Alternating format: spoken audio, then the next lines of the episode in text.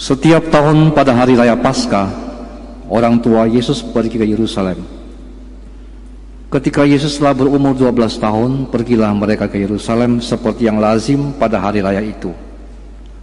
Seusai hari-hari perayaan itu, ketika mereka berjalan pulang, tinggallah Yesus di antara orang-orang seperjalanan mereka tanpa diketahui orang tuanya. Karena menyangka bahwa Yesus di antara orang seperjalanan mereka, perjalanan mereka sehari perjalanan jauhnya. Lalu mencari dia di antara kaum keluarga dan kenalan. Karena tidak menemukan dia, kembalilah orang tua Yesus ke Yerusalem sambil terus mencari dia. Sesudah tiga hari mereka menemukan Yesus dalam bait Allah. Yang ia sedang duduk di tengah-tengah para guru agama sambil mendengarkan mereka dan mengajukan pertanyaan-pertanyaan kepada mereka. Semua orang yang mendengar dia sangat heran akan kecerdasannya dan jawaban-jawaban yang diberikannya. Ketika Maria dan Yusuf melihat dia, tercenganglah mereka. Lalu ibunya berkata kepadanya, Nak, mengapa engkau berbuat demikian terhadap kami? Lihat, bapamu dan aku dengan cemas mencari engkau. Jawab Yesus kepada mereka, Mengapa kamu mencari aku? Tidakkah kamu tahu bahwa aku harus berada di dalam rumah Bapakku? Tetapi mereka tidak mengerti apa yang dikatakan Yesus kepada mereka. Lalu Yesus pulang bersama-sama mereka ke Nazaret. Ia telah hidup dalam asuhan mereka. Maria pun menyimpan semua hal itu dalam hatinya. Yesus makin dewasa dan bertambah hikmatnya. Ia pun dikasih oleh Allah dan manusia. Demikianlah sabda Tuhan. Terpujilah Kristus.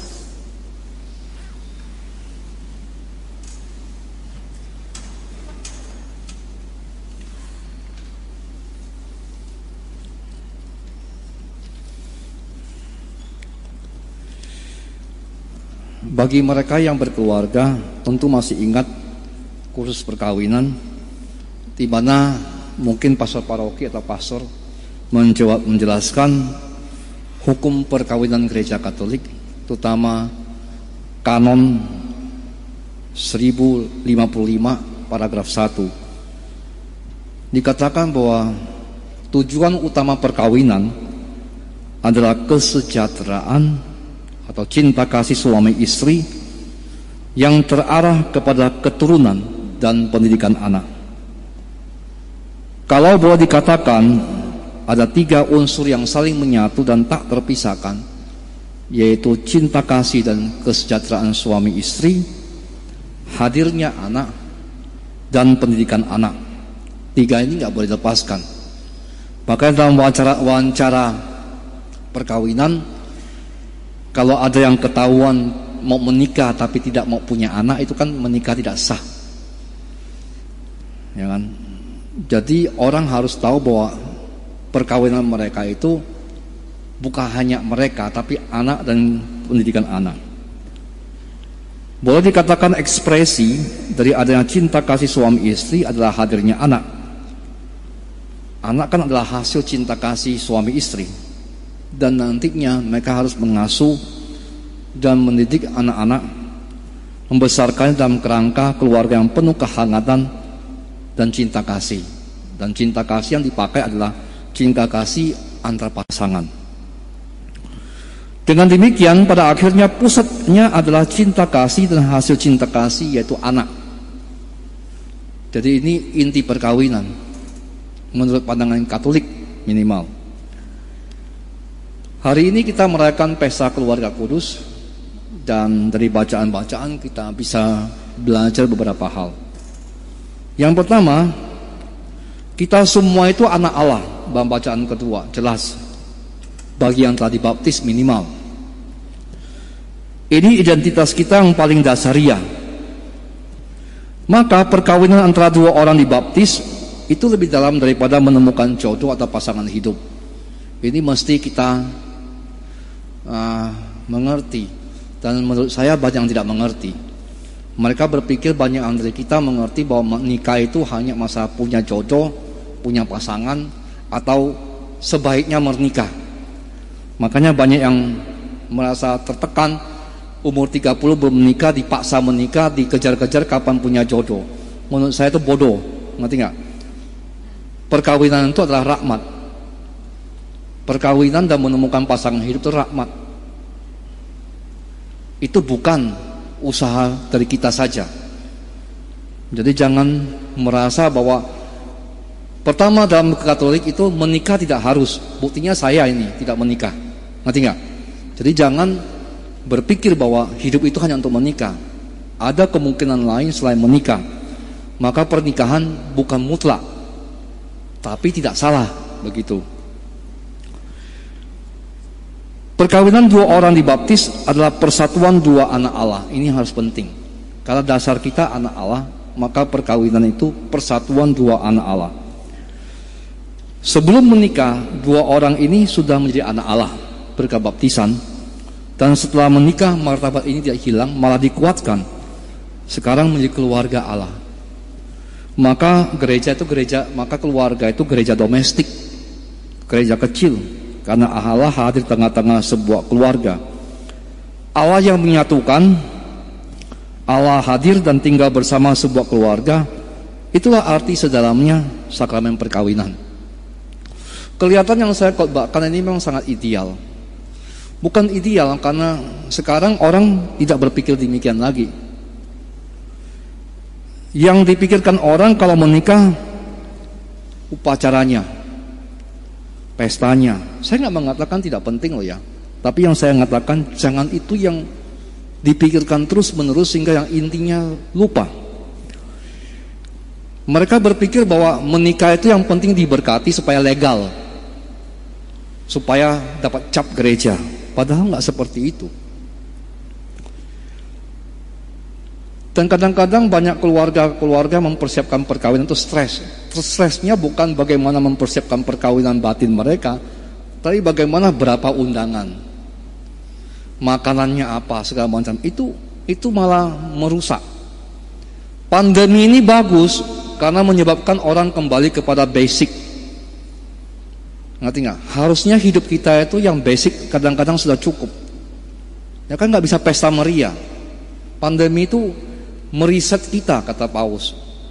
Meriset kembali cara kita berpikir bahwa yang mana yang penting itu yang penting. Contoh, saya sudah sering ngomong. Kalau ngopi, karena kamu sudah punya kopi di rumah, kopi di rumah. Tidak setiap hari ke Starbucks, ngerti nggak? Kan begitu. Pulang kerja, pulang ke rumah, bukan jalan-jalan dulu. Kenapa? Karena dulu sebelum pandemi pulang kerja bukan ke, pulang dulu, pulang ke mana dulu gitu kan, kan begitu. Pandemi ini mengingatkan kita banyak yang basic, yang dasaria, yang bisa hidup kita bisa hidup tanpa itu. Mungkin di sini banyak yang tidak ke mall selama dua tahun, nggak mati kan? Tidak ke mall dua tahun tidak mati kan? Kan masih hidup kita ini. Kadang-kadang kita lupa bahwa yang penting itu sebenarnya adalah bagaimana men mengerti hakikat perkawinan Kristen. Itu sebabnya kalau ada masalah, ya, yang dipikirkan hanyalah diri sendiri. Saya menderita, saya dilukai. Lah saya pastor juga menderita. Menderita juga. Jangan pikir sebagai pastor itu enak-enak saja. Coba kamu tugas seperti saya 4 jam dari Pontianak di daerah kabupaten.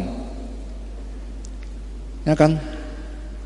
Memulai persekolahan dari nol. Ya kan? Apa saya nggak juga punya masalah?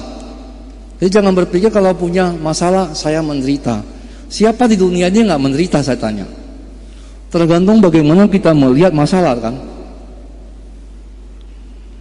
Kalau cuma dipikir-pikir, semua orang punya masalah. Maka ketika punya masalah, kalau tidak dihayati perkawinan dengan baik, mulai saya salah menikahlah, saya punya masalah karena kamu beda dengan apa yang pikir. Lo jelas manusia itu beda. Kita yang tidak mengerti, pada waktu kita senang semuanya baik-baik saja, yang kecil dianggap nggak ada. Setelah 10 tahun hidup bersama, yang kecil jadi besar.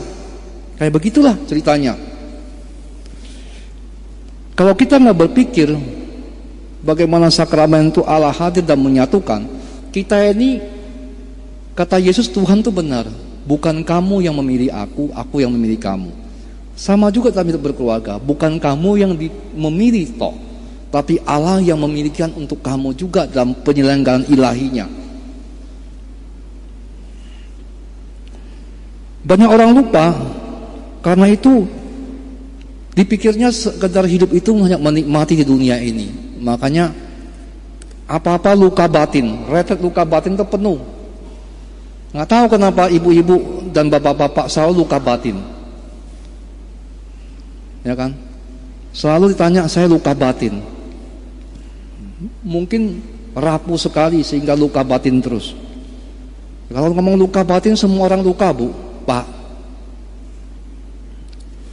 Lalu kita melihat dalam bacaan, pusatnya itu anak.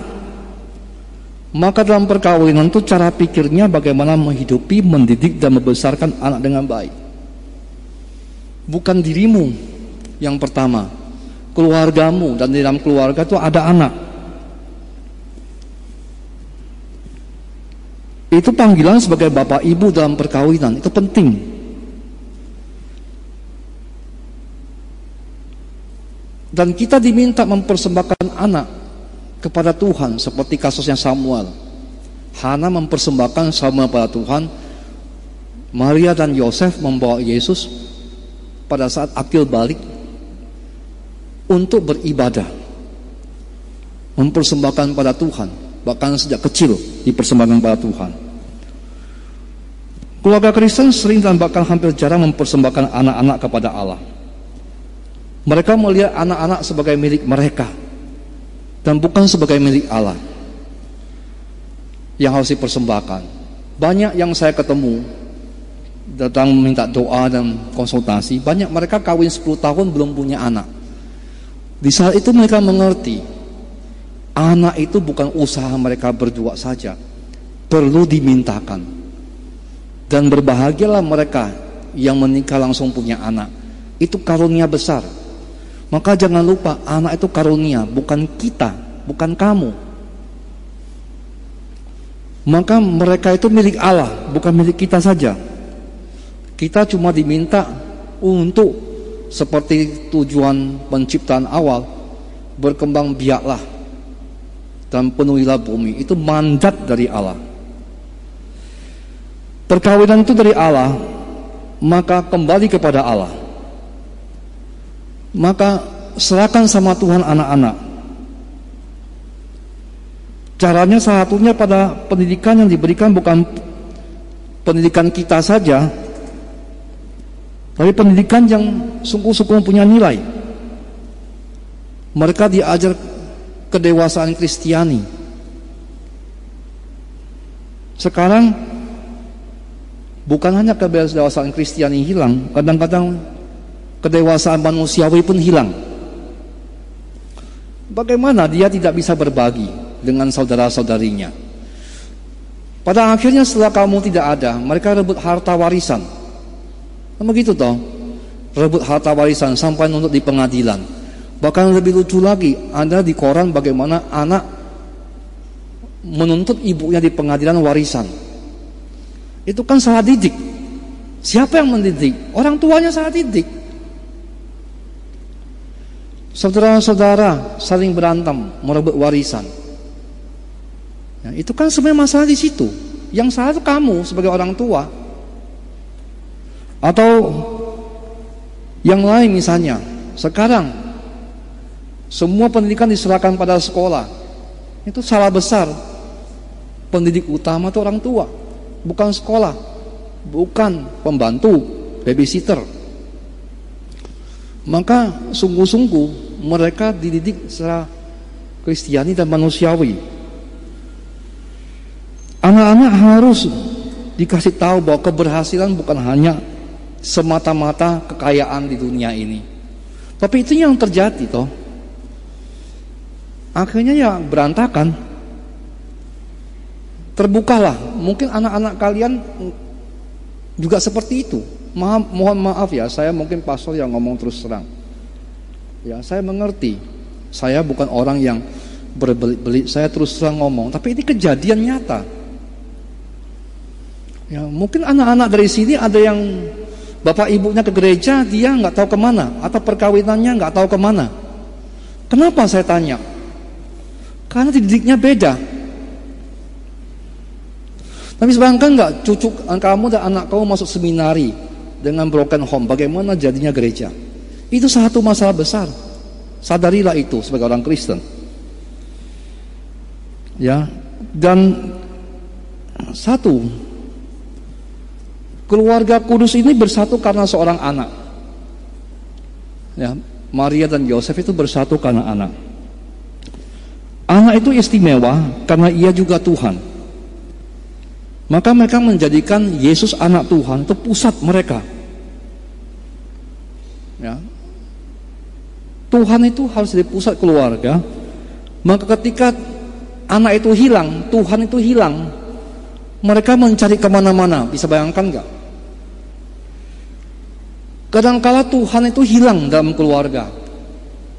Ya, perasaan kita Tuhan itu tidak ada lagi pada saat kita sibuk segala macam, kesulitan segala macam. Kadang-kadang kita merasa Yesus ini hilang di tengah keluarga. Kok waktu saya menikah awal segala macam Tuhan tuh rasanya dekat. Suatu hari dia hilang. Karena kita sibuk, karena kita bermasalah, kita mulai mempertanyakan di mana Tuhan. Dan Tuhan seolah hilang. Lihat Yusuf dan Maria, mereka mencari-cari ke mana-mana sampai tiga hari. Kadangkala Tuhan itu bisa hilang dari perasaan kita. Yang biasanya kita berdoa, kita merasakan kehadirannya, tapi tiba-tiba kok rasanya Tuhan itu tidak ada lagi, kering. Apalagi dalam hidup hidup itu rasanya perjuangan berat. Tuhan hilang. Ia kelihatan hilang dalam perjuangan hidup berkeluarga dan sebagai suami istri. Namun yang diajarkan hari ini adalah cari. Carilah Tuhan.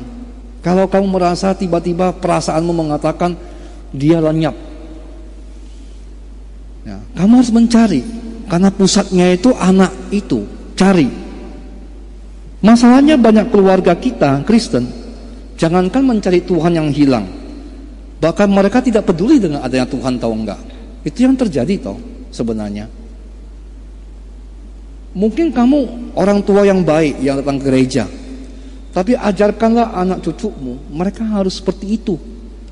Seperti kamu yang datang ke gereja bukan karena gini loh, mencari Tuhan itu bukan karena saya pastor, saya ngomong. Tapi itu sungguh-sungguh itu dibutuhkan karena itu fondasi hidup kita. Kalau enggak keluarga itu rapuh. Kenapa rapuh? Karena pusatnya itu bukan sesuatu di luar dia, tapi dalam diri sendiri. Kalau orang pusatnya bukan Tuhan, maka pusatnya diri sendiri egoisme atau benda lain. Dan itu parah. Kalau kamu tidak menjadikan pusat hidupmu adalah Tuhan, maka yang kamu jadikan pusat hidup pasti diri sendiri. Kesenangan diri sendiri. Maunya diri sendiri. Dan akhirnya apa yang terjadi? diri sendiri menjadi kriteria untuk menilai orang lain itu kan hancur siapa kita bisa menentukan hidup sebanyak orang ini nah itu yang saya ngomong tidak segampang itu hidup itu orang selalu mengatakan karena kamu pasrah aja kamu khotbah supaya nonton Tuhan saya bilang tidak bukan itu maksud saya maksud saya sederhana kalau kamu menjadikan dirimu pusat maka kamu menilai orang lain seperti dirimu sendiri yang tidak mungkin terjadi Makanya saya selalu ngomong dengan di mana pun juga. Bapak Ibu kan kenal saya. Saya kalau ngomong tuh tidak ada yang namanya berbelit-belit. Banyak orang mengatakan, Pastor saya nggak suka kamu. Saya bilang, saya mengerti kamu nggak suka saya. Kamu pernah tanya saya nggak bahwa saya suka kamu nggak? Yang kamu ngomong kan saya nggak suka kamu. Seolah-olah ukuran semua itu kamu. Lah kamu tanya saya, saya suka kamu nggak? Mungkin saya nggak suka kamu loh ya. Cuma saya nggak ngomong. Ya kan? Kalau kamu kan ngomong, saya nggak ngomong. Tapi kalau tanya, perasaan kita sama sebenarnya. Saya nggak suka kamu juga. Maksud saya, kamu jangan hanya berpikir kamu bisa menilai orang. Orang lain juga bisa nilai kamu. Kan begitu? Sama orang ambil keluarga, kamu nggak suka istrimu. Tanya istrimu dia suka kamu nggak? Mungkin sama aja dia nggak suka kamu. Kamu menuntut istrimu harus begini. Lah kamu tanya istrimu nggak dia nuntut kamu gimana? Tapi kalau egoisme, pasti saya yang harus didahulukan bukan kamu. Kenapa? Lah saya juga saya punya kepentingan ya. Nah itu yang menjadi masalah. Tapi kalau sama-sama mencari Tuhan, maka pusatnya bukan kita tapi Tuhan. Maka kita mendengar Tuhan bicara apa. Itu yang penting. Maka yang utama itu dalam hidup bersama, terutama keluarga, carilah Tuhan. Carilah Tuhan. Kalau merasa tiba-tiba dia hilang seperti tiga hari Tuhan Yesus sebagai kanak-kanak hilang. Setengah mati Yosef dan Maria mencari ke mana-mana. Tiga hari perjalanan mereka mencari. Nah kamu cari berapa hari? Kalau kamu merasa Tuhan hilang. Ini mungkin para model berkeluarga yang paling bagus di, dibuka oleh Tuhan kepada kita pada pesta keluarga kudus ini. Tuhan adalah pusat berkeluarga. Dilambangkan, dihadirkan oleh Yesus sang anak. Yosef dan Maria tidak ada artinya kalau nggak ada Yesus sebagai anak mereka. Maka ketika Yesus itu hilang tiba-tiba, mereka dengan segala upaya mencari. Nah, ketika keluarga kamu merasa ada masalah besar, Tuhan seolah-olah lenyap dari hidup kamu, carilah dia, Berapa hari pun kamu harus berjalan jauh mencari dia. Apakah ke Yerusalem, tanda petik ya, bukan Yerusalem fisik. Atau cari dalam hatimu, cari bagaimana. Sehingga kalau kamu ketemu, kamu akan mendengar sabdanya. Dia bicara apa. Dan kadang-kadang sabdanya itu tidak dimengerti seperti Bunda Maria. Bunda Maria itu nggak ngerti loh. Kitab suci mengatakan Maria menyimpan semua hal itu dalam hatinya. Artinya dia nggak ngerti. Kalau kita bukan nyimpan semua dalam hal, ngomong lebih banyak. Buktinya, maaf ya, Facebook kamu itu banyak nggak? Instagram kamu banyak nggak? TikTok kamu banyak nggak? Yang kadang-kadang kamu bocorkan di luar. Bahkan makan aja kamu foto, saya kadang-kadang punya teman makan foto, jawaban saya gampang. Gue nggak peduli lu makan apa. Emang gue mau tahu? Kan begitu kan? Tapi sekarang orang belum makan, eh jangan makan dulu. Padahal saya lapar loh ya. Mau sebentar mau. Kenapa? Saya foto dulu. Kamu sudah merusak nafsu makan saya sebenarnya. ya kan? Ya orang kan lapar langsung makan. Tidak. Tunggu dulu, tunggu dulu. Kita foto dulu. Yang menjengkelkan kan orang seperti itu. Dan kadang-kadang itu banyak makanan, banyak diumbar keluar. Makanya bukan menyimpan segala sesuatu di dalam hati. Punya masalah dengan suami atau istri. Injil mengatakan Maria menyimpan segala sesuatu dalam hatinya dan merenungkannya. Kalau kita mungkin bukan merenungkan menyimpan hati, ngomongnya luar biasa, termasuk hoax, kayak gitulah bahasa orang sekarang. Ya kan? Kalau mau suami pun diributin. Capek kalau gitu kan. Maka hari ini kita diminta jadikanlah pusat Yesus. The family that prays together stays together. Keluarga yang berdoa bersama akan tetap tinggal bersama. Itu saja. Kalau keluarga tidak pernah berdoa bersama, tidak pernah akan tinggal bersama. Ya. Maka Injil hari ini mengajarkan pada kita pusatmu di mana, itu loh. Nah saya ini bisa ngomong begini karena sudah berumur sedikit kan, bisa menasitin kamu juga, ya kan. Jadi hati-hati, jangan mendirikan rumah fondasi di atas pasir, tapi harus karang yang kokoh, yaitu Allah sendiri. Terakhir, Yesaya mengatakan suatu kutipan yang bagus sekali. Nabi Yesaya mengatakan, carilah Tuhan selama dia berkenan ditemukan. Carilah Tuhan selama dia berkenan ditemukan. Dan saya yakin dia berkenan ditemukan karena dia bakal menjadi manusia kok. Berarti mau benar-benar bertemu dengan kita. Manfaatkan waktu liburan ini dengan baik. Carilah Tuhan semakin dia, selama dia berkenan. Maka keluargamu, keluarga anakmu, keluarga cucumu akan benar-benar kuat dan solid. Amin. Each year, Jesus' parents went to Jerusalem for the feast of Passover, and when he was 12 years old, they went up according to festival custom. After they had completed its days, as they were returning, the boy Jesus remained behind in Jerusalem, but his parents did not know it. Thinking that he was in the caravan, they journeyed for a day and looked for him among their relatives and acquaintances. But not finding him, they returned to Jerusalem to look for him. After three days, they found him in the temple, sitting in the midst of the teachers, listening to them and asking them questions. And all who heard him were astounded at his understanding and his answers. When his parents saw him, they were astonished, and his mother said to him, Son, why have you done this to us? Your father and I have been looking for you with great anxiety. And he said to them, Why were you looking for me? Did you not know that I must be in my father's house? But they did not understand what he said to them. He went down with them and came to Nazareth and was obedient to them. And his mother kept all these things in her heart. And Jesus advanced in wisdom and age and favor before God and man.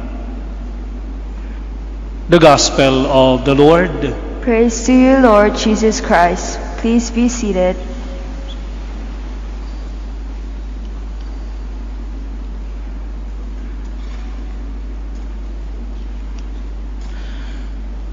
Sus Maria Josep.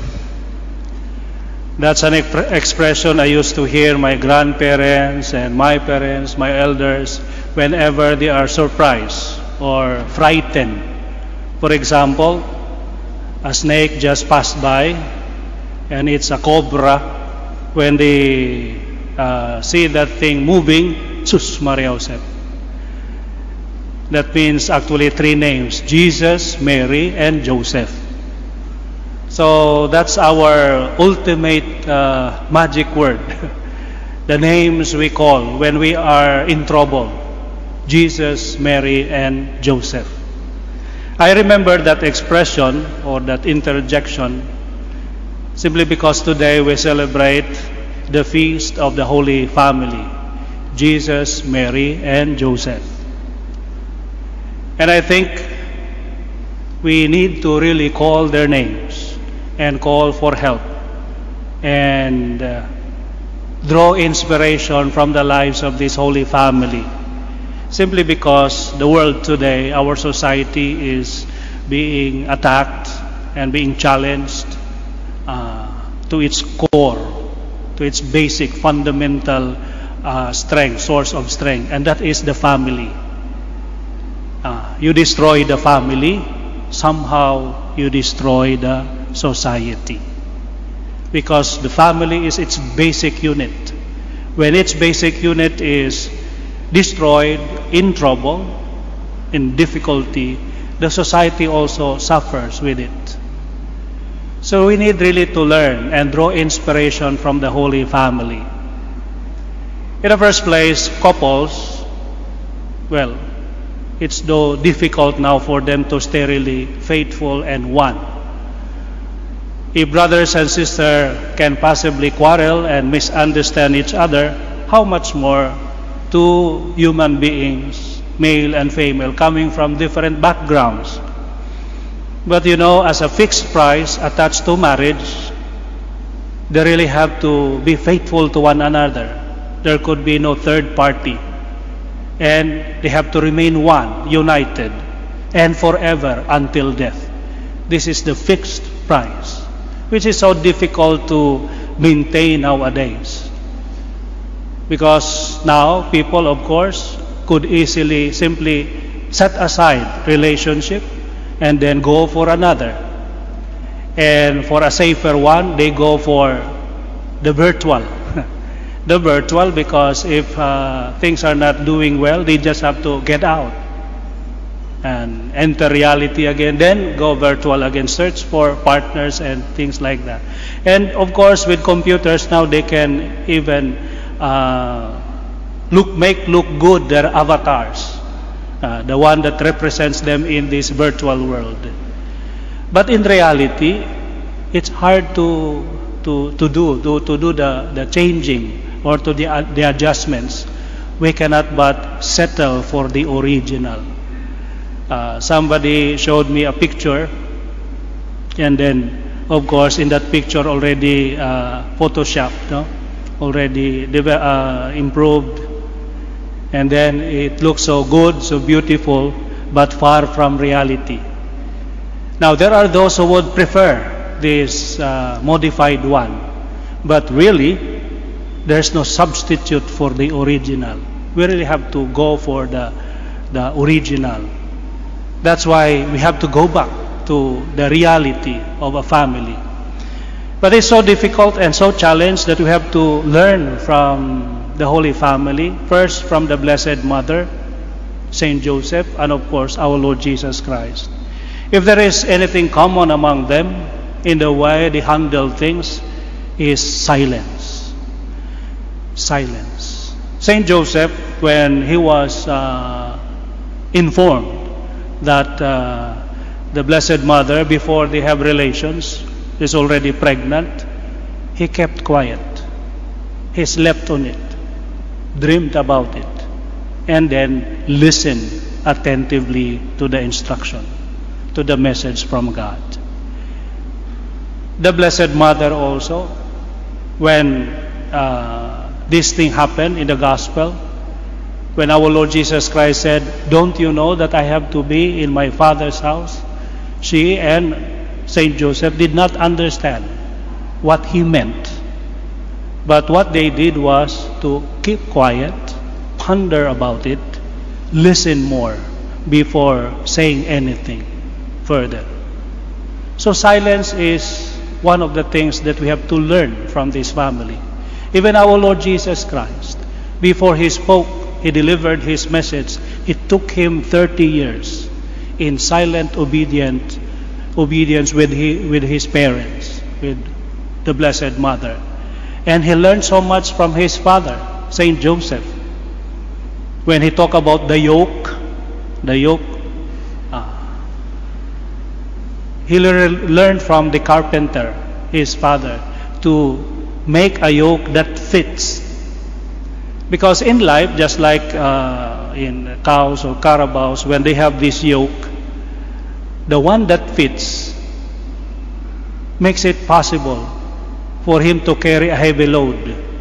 You know, a load can be heavy or light, but the moment the yoke that does not fit, then it will create a wound. And that is why when the neck is already wounded, even a light load can be very heavy, difficult, painful to carry. But if a heavy load with a yoke that fits, it's okay. So these are the things that our Lord Jesus Christ learned when he was still small until he grew up in age and wisdom. Silence. Other than silence, they have also these qualities of endurance to endure the pain. Oftentimes nowadays, people don't like to endure pain. And that is why there's so much problem, troubles in this world because they cannot delay gratification. Many people nowadays, many of us, would like to have this instant gratification. Anything that would uh, require endurance, pain, we don't like to undergo. When in fact, sometimes it's really needed. It's really needed. When we have to, for example, for students, we have to really slowly read, then write, then study. But some or many would like to relax first, watch something that is enjoyable before working. Oh, I'm stressed. So I have to relax first. I cannot work when I am stressed. Now, learn from Saint Joseph. What could be more stressful than your uh, fiancée already pregnant before marriage.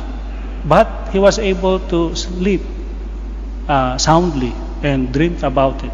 The Blessed Mother to get pregnant without uh, relations with any man, and the possibility of being stoned to death. That can be a very stressful situation. But she was able to endure it. So, silence and endurance of the pain, of the trouble, of the anxiety. And then, of course, the willingness to listen, to really listen, to discern. Hmm. Instead of simply prioritizing one's plan, trying to adapt, adjust to God's plan. The Blessed Mother could have insisted, Well, I'm sorry, but uh, I have already my plans. My plan is simple actually to marry Joseph and have a family. That's simple. Now, if this happens, it will disrupt all, all the plans. But no, she was open to the changes. There were troubles, difficulties. She endured it and discerned through it. Blessed Joseph or Saint Joseph, yeah, the same thing. He could have really complained because it would mean a destruction to my reputation. What will people say now the moment they know that the son, the child in the womb of Mary is not mine? Now, if he was simply interested about his uh, personal reputation, the story would have been different. And many things, families now are breaking up simply because people are not willing to keep quiet, endure the pain, and discern through it. They would like to end it up immediately and simply put an end to it, and I don't like to think about it, to have anything to do about it, just discard it. Uh, this is now the culture we have, the culture of game over, game over. So so, ma- so many youngsters now, and including the old people, now we enjoy playing games, computers, but the moment it's it's not doing well, uh, it's okay lah, because game over, then we play again. But in marriage, in family life, there can be no game over.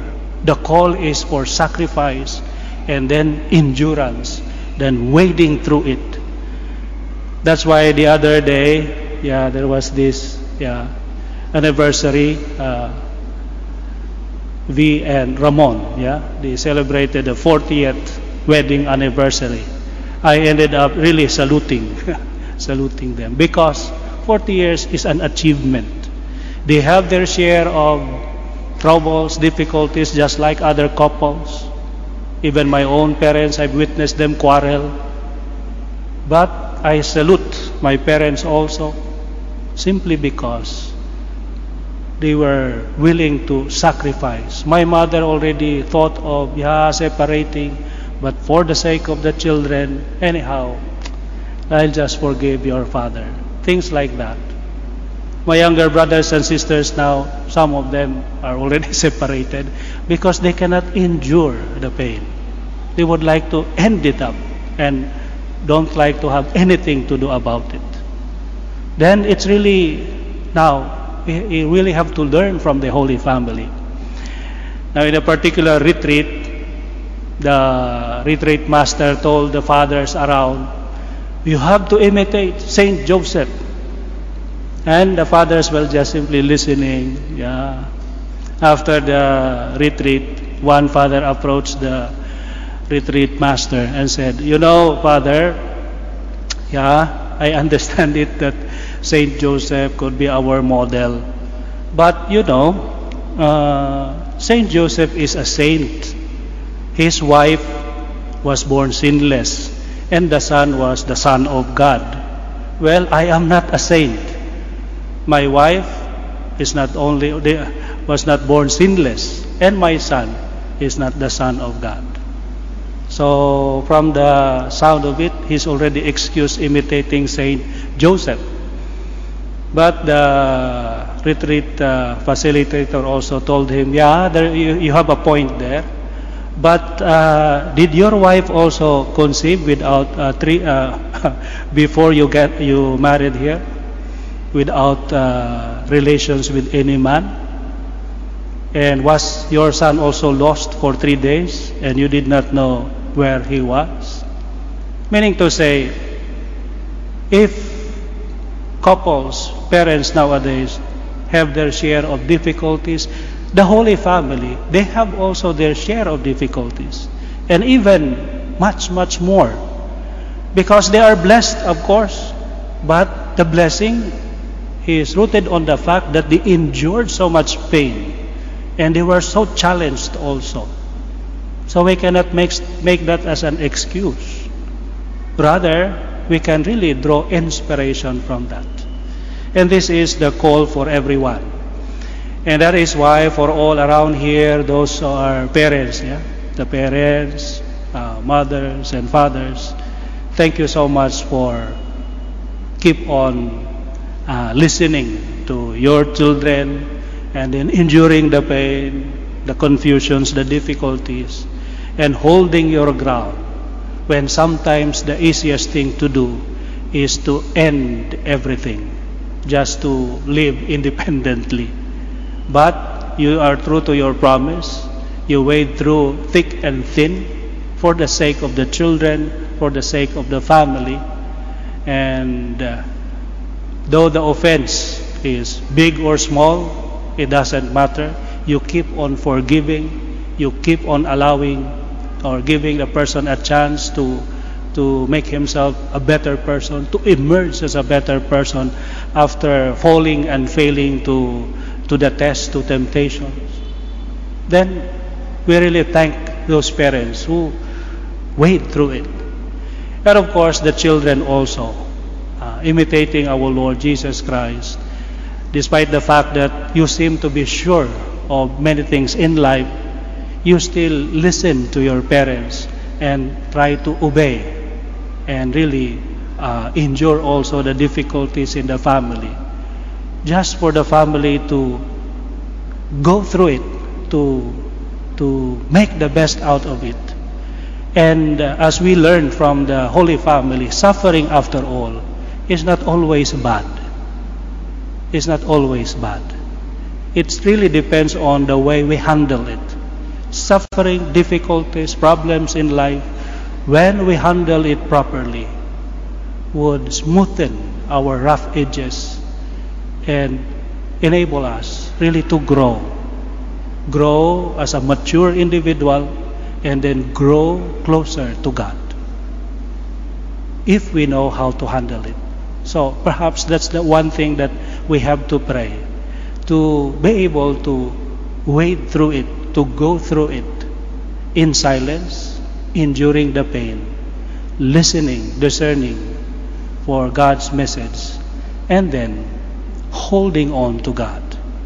Because sometimes, really, the difficulties in the families nowadays is beyond our strength, human strength. It is only with God's grace that we will be able to endure it. And I think the Holy Family also had their share of God's intervention.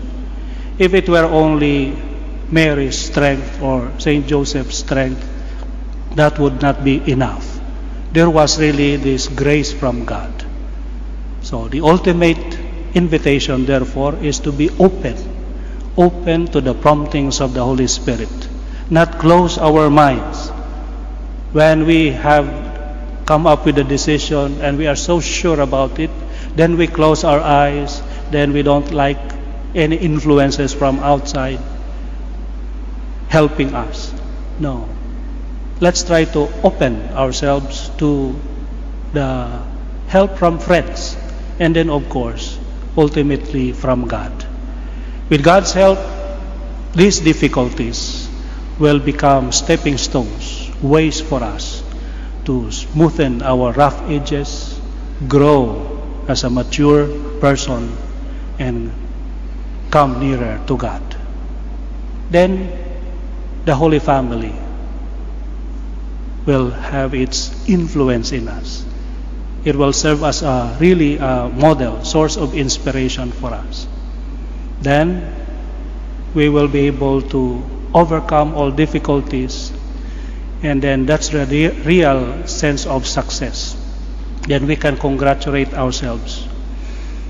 In the journey, we will always be wounded. We will have our share of pain and difficulties. But God measures not so much how many times we fall and fail, but in the many times we try to rise up. Even if we are not able to rise up, still we don't give up, then God Himself will pick us up and allow us to be with Him, being a faithful servant, not allowing us to be defeated by the difficulties, the pains in this world. Amen. Tuhan bersamamu. dan bersama rohmu. Inilah Injil suci menurut Santo Lukas. Dimuliakanlah Tuhan.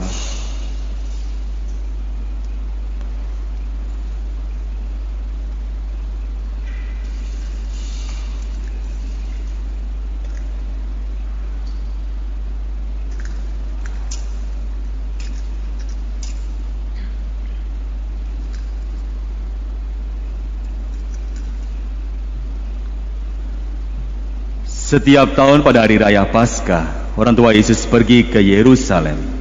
Ketika Yesus telah berumur 12 tahun, pergilah mereka ke Yerusalem seperti yang lazim pada hari raya itu.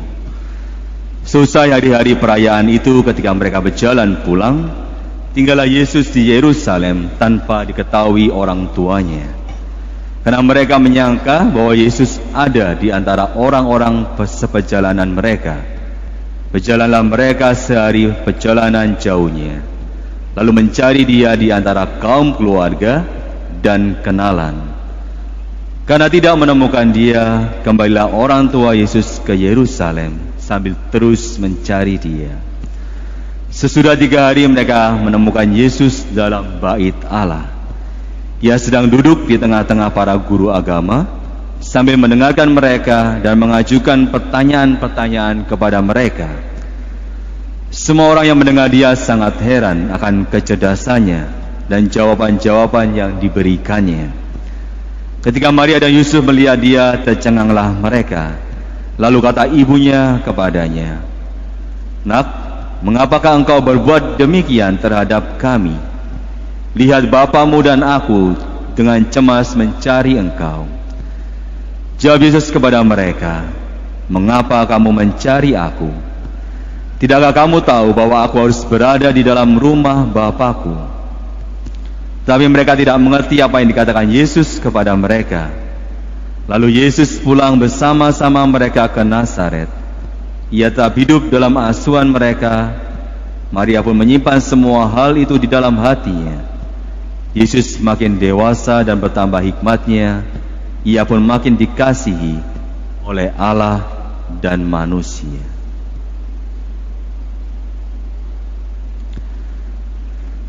Demikianlah sabda Tuhan.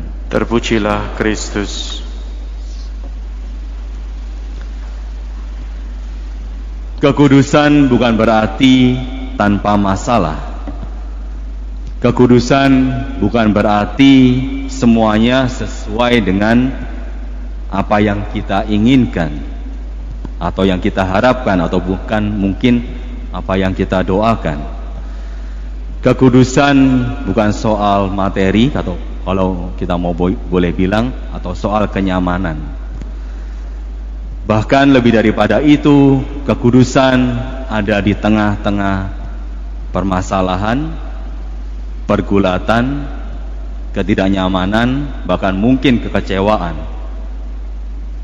dan ini kita lihat dalam pengalaman dari Santo Yusuf, Bunda Maria saat mencari Yesus yang tiba-tiba hilang dalam pandangan mereka. Dalam kehidupan kita bagaimana kita bisa mencapai atau paling tidak memohon atau mengusahakan kekudusan dalam kehidupan kita.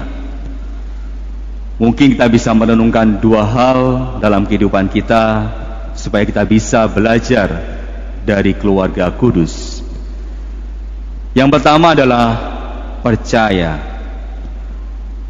Tentunya percaya tanpa syarat, percaya total kepada Tuhan. Dalam kehidupan kita seorang manusia tidak mudah untuk percaya.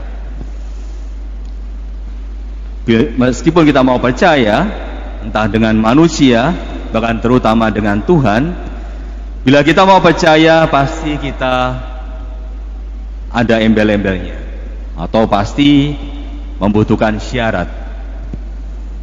Entah saya mau percaya atau mengikuti Tuhan bila kita sembuh, kita mau percaya kepada Tuhan lebih dalam bila usaha kita lancar. Kita mau percaya kepada Tuhan bila setiap doa kita dikabulkan. Tuhan meminta kita percaya penuh kepadanya. Dan ini yang boleh kita pelajari atau kita lihat dari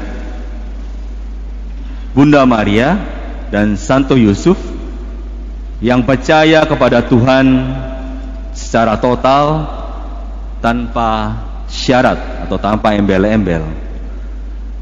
Kita merayakan kemarin perayaan Natal bagaimana Maria dan Yusuf percaya akan penyelenggaraan ilahi, lahir di kandang dan juga mendapatkan kekuatan dari para gembala yang mengunjungi mereka dan juga pada para yang keluarga kudus ini kita mau melihat bagaimana Bunda Maria yang mencari Yesus selama tiga hari. Ya tentunya tidak mudah. Saya kurang tahu juga bagaimana keadaan Yerusalem pada saat itu. Tentunya adalah kota besar yang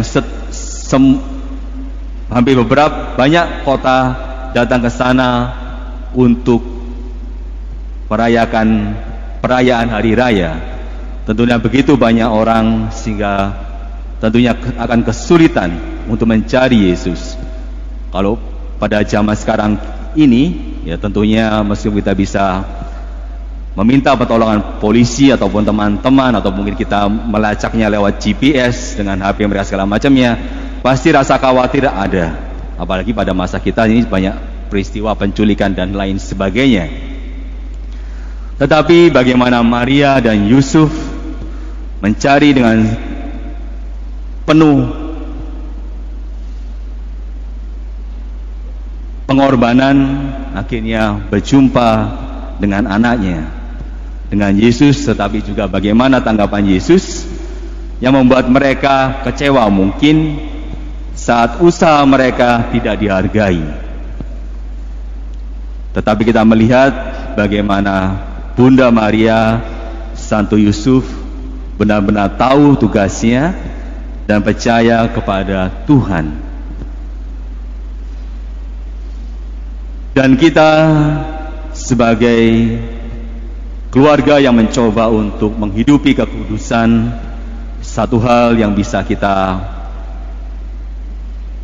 lakukan atau kita mohonkan dalam setiap doa kita adalah bahwa kita mau menghadirkan Tuhan Yesus dalam kehidupan kita. Kekudusan tentunya pertama-tama adalah rahmat dari Tuhan. Kita sebagai manusia hanya bisa memohonkannya dan menghendakinya, tetapi untuk menjadi kudus kita perlu rahmat Tuhan. Kita membutuhkan Tuhan dan dalam hal ini kita membutuhkan Yesus sendiri dalam keluarga kita, dalam kehidupan kita. Hal yang kedua yang bisa kita renungkan untuk menjalani kekudusan adalah perhatian. Bagaimana kita memperhatikan keluarga kita sebagaimana Bunda Maria dan Santo Yusuf memperhatikan Yesus yang hilang tetapi selain itu juga bagaimana Yesus memperhatikan bukan hanya keluarganya, tetapi orang-orang yang membutuhkan terang ataupun membutuhkan informasi ataupun pengetahuan dari apa yang sebenarnya. Dan kita melihat bagaimana Yesus bukan menghilang, bukan untuk jalan-jalan atau bukan untuk melihat-lihat Tetapi Yesus mau mengajar sesuatu kepada ahli Taurat ataupun pada Farisi ini. Yesus memperhatikan mereka sejak masa kecilnya. Dan Yesus juga mengenal bagaimana dia mau memperhatikan orang-orang ini dan juga mengenalkan Bapaknya kepada mereka. Yesus juga mau mengenalkan Bapaknya kepada Bunda Maria dan juga kepada Santo Yusuf dan tentunya kepada kita. Dan tentunya bagaimana kita dan anak-anak kita nanti dalam keluarga kita bahwa perhatian ini selalu tumbuh di dalam keluarga. Bagaimana kita memperhatikan putra-putri kita itu yang akan menjadi bekal bagi putra-putri kita untuk memperhatikan keluarganya nanti. Mereka belajar dari orang tua, mereka melihat orang tua, dan mereka memperhatikan orang tua. Dan semoga kita semua dalam masa Natal, terutama pada keluarga pesta keluarga kudus ini, kita mau melihat kembali keluarga kita. Keluarga kita sebagai tempat di mana Tuhan sendiri mau hadir, mau mencurahkan rahmat kekudusan kepada keluarga kita. Dan hal yang bisa kita lakukan percaya kepada Tuhan, percaya kepada penyelenggaraan ilahi, penyelenggara percaya kepada kebaikan dan kemurahan Tuhan di tengah-tengah masalah pergulatan yang kita alami setiap hari. Dan kita mau memperhatikan keluarga kita memperhatikan orang-orang yang membutuhkan karena di situlah tugas kita sebagai orang Katolik ataupun orang yang telah menerima Tuhan supaya kita dapat mengenalkan Bapa. Bapa yang kita tahu, Bapa yang kita kenal, Bapa yang penuh kasih kepada orang-orang di sekitar kita.